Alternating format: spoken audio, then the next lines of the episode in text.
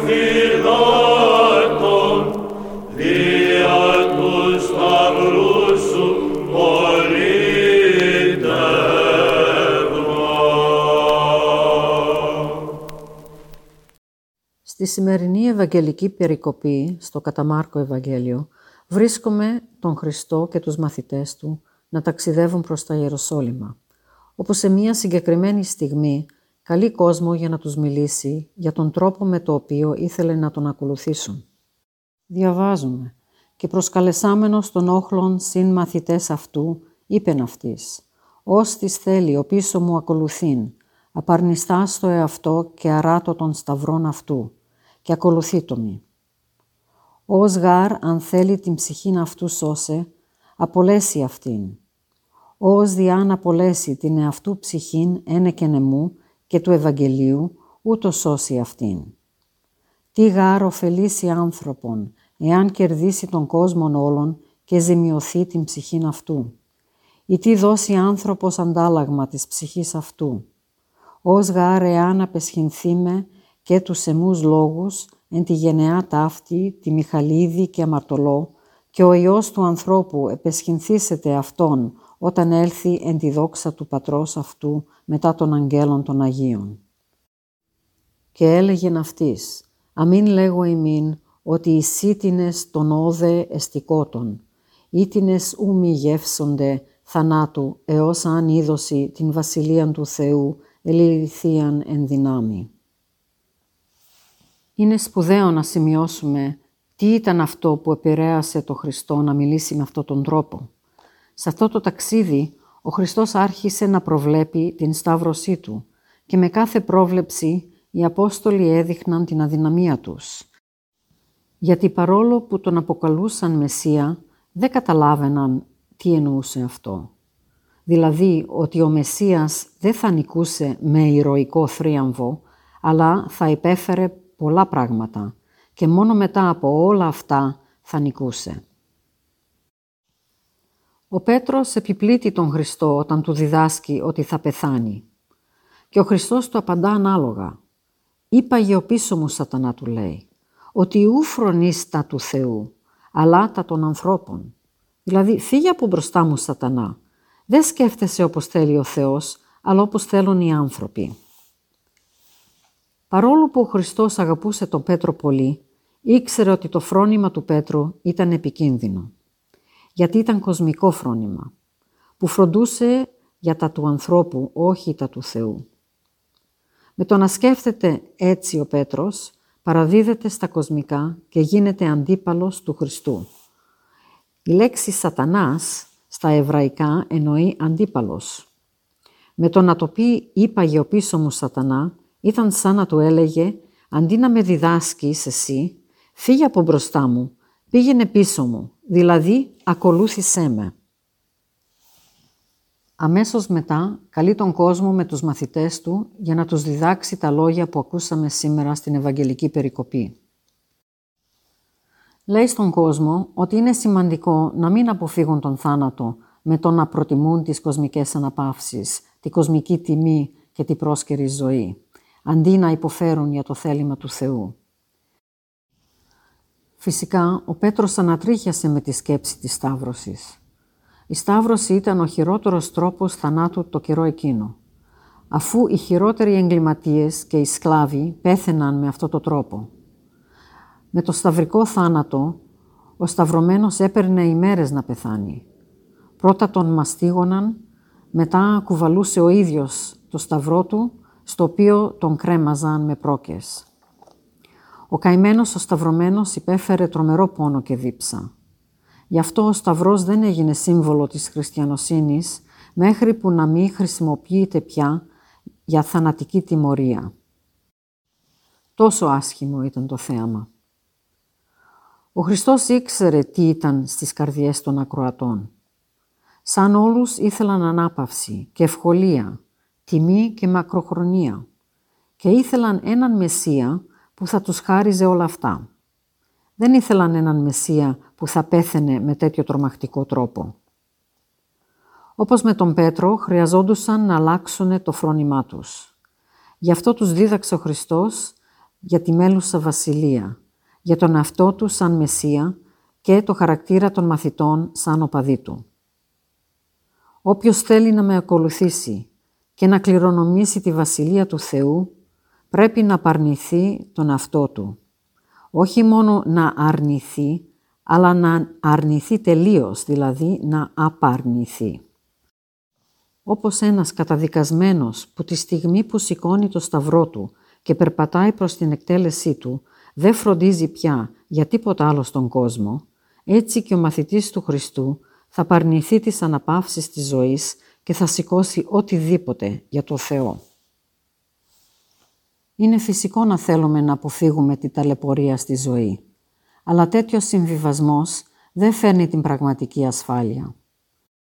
Αν αρνούμεθα να τον ακολουθήσουμε και αφήνουμε την υπηρεσία του για να γλιτώσουμε τον εαυτό μας, δεν θα πετύχουμε να τη σώσουμε τη ζωή, αλλά θα την χάσουμε. Παράδοξα λόγια. Αλλά σε αυτή την παραδοξία βρίσκεται η πρόκληση για αυτόν που θέλει να ακολουθήσει την αλήθεια σε μία εποχή που είναι οι άνθρωποι αφοσιωμένοι σε συμβιβασμούς και ψέματα. Εδώ είναι η δυσκολία της μαθητείας. Είναι δύσκολο να είναι κανείς μαθητής, αλλά είναι ο μόνος τρόπος. Τι κερδίσει ο άνθρωπος αν αποκτήσει όλο τον κόσμο, με όλα τα πλούτη, τιμή και υγεία, αν χάσει τη ζωή του. Με αυτά τα λόγια, ο Χριστός ζητάει από τους ακροατές του να αξιολογήσουν αυτή την ευκαιρία. Πόσο λογικό, αντί να δεχτεί κανείς όλο τον κόσμο, δέχεται να σκοτωθεί. Ποιος θα δεχόταν τέτοια προσφορά; Τι θα έδινε ένας άνθρωπος για τη ζωή του; Ασφαλώς θα κρατούσε τη ζωή του, ακόμα και αν εννοούσε ότι θα έχανε την ευκαιρία να κερδίσει τον κόσμο. Με τον ίδιο τρόπο, ο Χριστός λέει να τον ακολουθήσουν για να κληρονομήσουν τη ζωή στους αιώνες, έστω και αν εννοεί ότι θα θυσιάσουν τις ειδονές και απολαύσεις του κόσμου τούτου. Δύσκολα πράγματα. Δύσκολα να αφήσουμε τον κόσμο τούτο για μία μέλουσα ζωή, όταν οι ανταμοιβές είναι τόσο προκλητικές. Αλλά αυτή η παρούσα κατάσταση θα περάσει θα έρθει ο Υιός του ανθρώπου με τη δόξα του Πατέρα Του, με όλο το μεγαλείο των Αγίων Αγγέλων. Τότε όλοι θα τρέμουν μπροστά στο θρόνο της τελικής κρίσης, όπου θα κριθούν για τις επιλογές που έκαναν στη γη. Σε αυτή την αμαρτωλή εποχή μπορεί να είναι εύκολο να επεσχύνουμε τον Χριστό, δηλαδή όχι μόνο να τον απαρνηθούμε, αλλά να τον ντρεπόμαστε, σαν να ήταν απατεώνας. Αλλά όποιος διαλέγει την κοσμική ζωή πάνω από την επουρανή αλήθεια, θα τον απεσχύνεται ο Υιός του Θεού και θα τον απαρνηθεί στη Δευτέρα Παρουσία. Και παρόλο που αυτή η ημέρα φαίνεται πολύ μακριά, τους λέει ότι ορισμένοι θα την γευτούν πριν τον θάνατο. Ο Χριστός ζητάει τον άνθρωπο να διαλέξει. Τι είναι αυτό που θα κάνει την επιλογή πιο εύκολη; Κάπου ο Χριστός λέει δεν υπάρχει μεγαλύτερη αγάπη από αυτόν που θυσιάζει τη ζωή του για τον πλησίον. Ακριβώς αυτά τα λόγια λύνουν τον προβληματισμό μεταξύ των τρόμο του Σταυρού και τη δόξα του, μεταξύ τον θάνατο και την Ανάσταση. Δεν υπάρχει τίποτα πιο θαυμάσιο και σπουδαίο από το να αγαπάς και να αγαπιέσαι. Να αγαπιόμαστε από το Θεό και να τον αγαπάμε αγαπώντας ο ένας τον άλλον.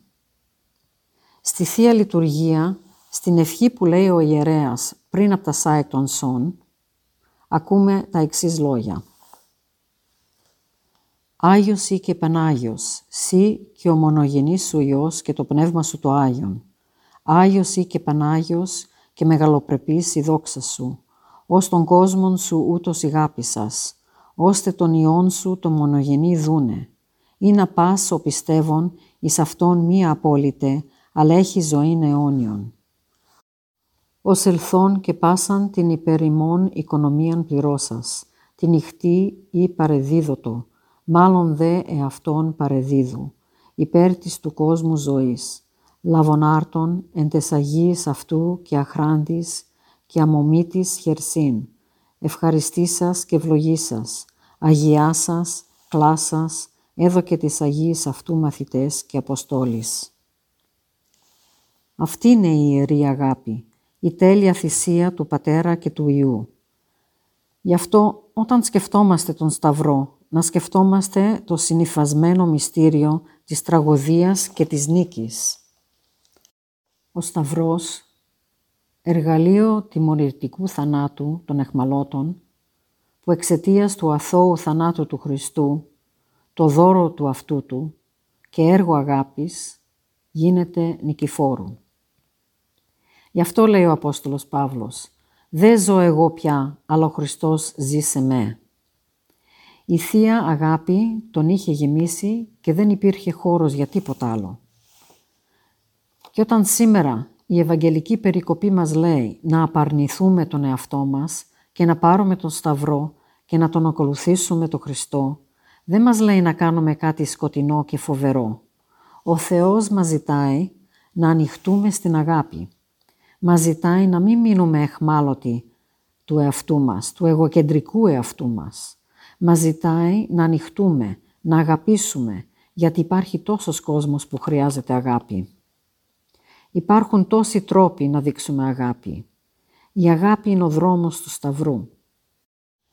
Είναι ο τρόπος με τον οποίο δίνεσαι ανεπιφύλακτα στον άλλον, που ζεις για τον άλλον. Αυτή είναι η δόξα του Σταυρού. Έτσι όταν προσκυνούμε τον Σταυρό και σκεφτόμαστε τη Σταύρωση του Χριστού και ακούμε τα λόγια του Χριστού, να απαρνηθούμε τον εαυτό μας, να ξέρουμε ότι μας καλεί να ανοιχτούμε στη Θεία Αγάπη, δηλαδή να πεθάνουμε εμείς και να ανοιχτούμε στο Θεό μέσω των συνάνθρωπών μας. Όταν ο Άγιος Ιωάννης ο Θεολόγος χρησιμοποιεί τα λόγια «εν αρχή είναι ο Λόγος» και «ο Λόγος είναι προς τον Θεό», μας δείχνει μία συνεχόμενη κίνηση του Λόγου, του Ιού προς τον Πατέρα. Έδωσε τον εαυτό Του σε Αυτόν που δόθηκε τέλεια. Ας ζήσουμε κι εμείς τη δόξα της σταυρωμένης αγάπης, δίνοντάς μας τη ζωή μας στο Θεό μία συνεχόμενη κίνηση προς τον Θεό.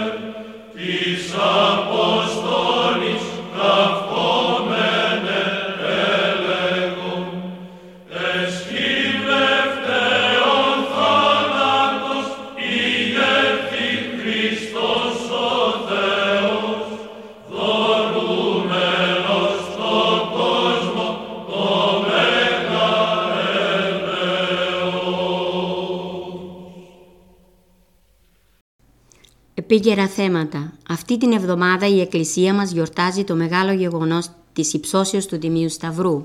Ας ακούσουμε λίγες σκέψεις για αυτή την εορτή. Ο Τίμιος Σταυρός. Τις ημέρες αυτές θα υψωθεί στους ιερούς ναούς μας, τριγυρισμένος από βασιλικούς και άνθη, ο Τίμιος Σταυρός. Τον λέμε τίμιον τον Σταυρό γιατί του πρέπει τιμή βαθύτατος ο σεβασμός μας.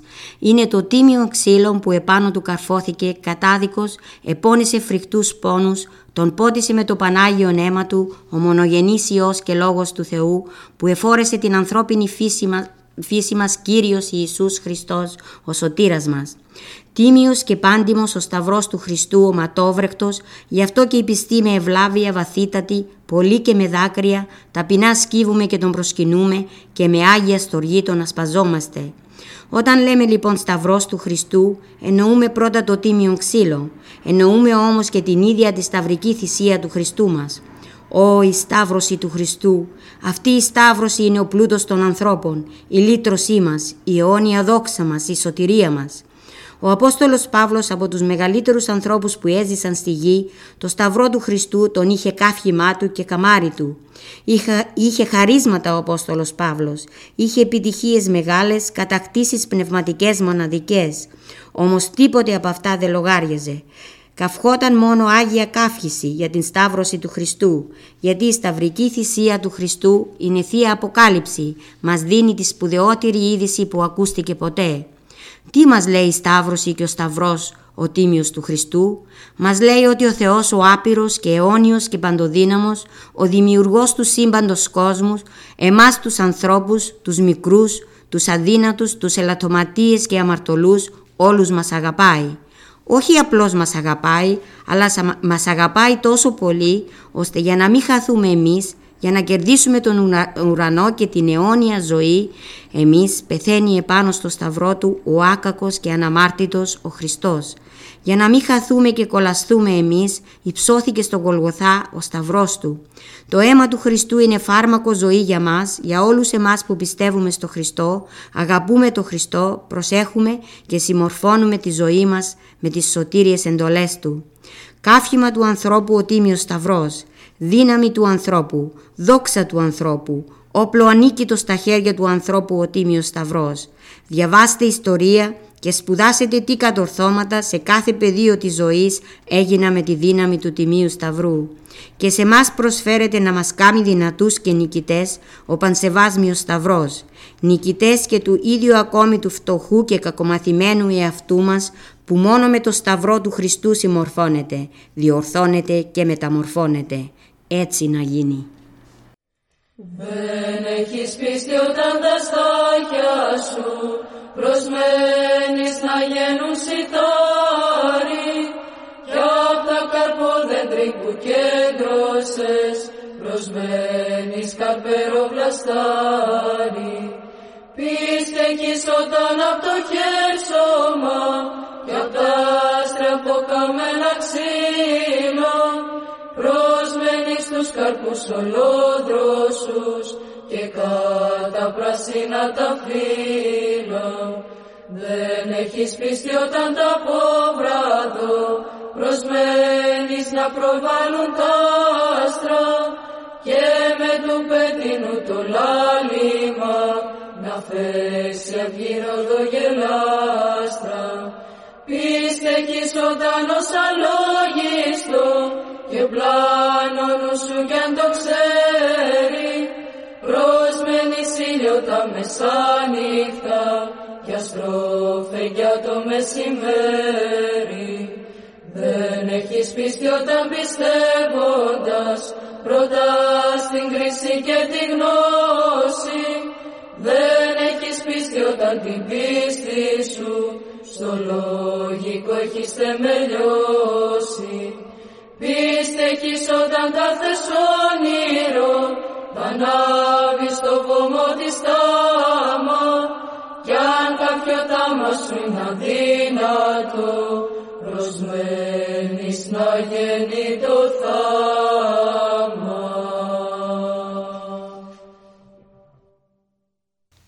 Από τους βίους των Αγίων μας. Τη 16 Σεπτεμβρίου η Εκκλησία μας τιμά τη μνήμη της Αγίας Μελιτινής. Στο πρόγραμμά μας σήμερα θα αφιερώσουμε μερικές σκέψεις από τη ζωή της. Η Αγία Μελιτινή με τη μεγάλη της πίστη κατόρθωσε να νικήσει τους ισχυρότερους που ανέλαβαν να την νικήσουν.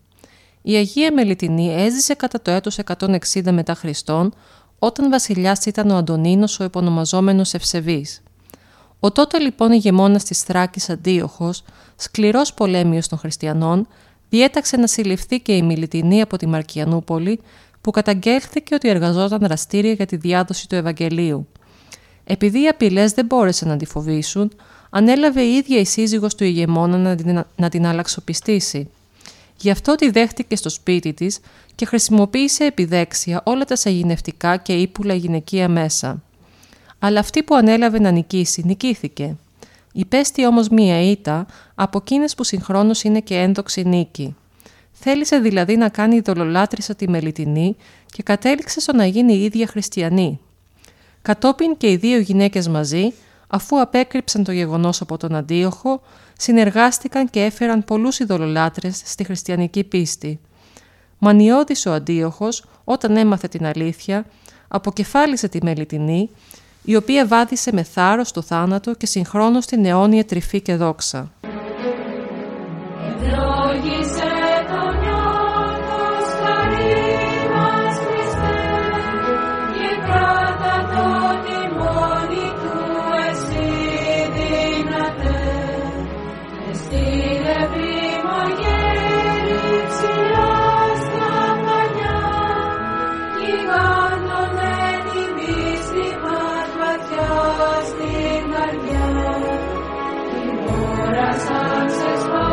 see.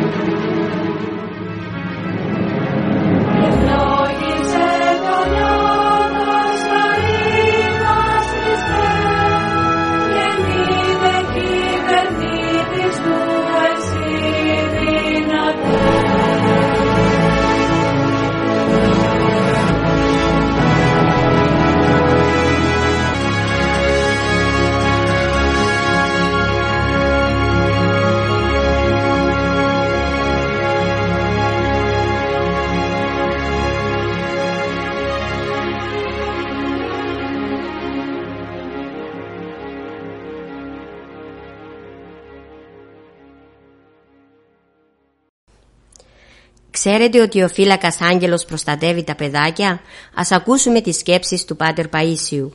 Γέροντα, γιατί ο Θεός δίνει στον κάθε άνθρωπο ένα φύλακα άγγελο αφού μπορεί ο ίδιος να μας προστατεύσει; Αυτό είναι ξεχωριστή φροντίδα του Θεού για το πλάσμα του.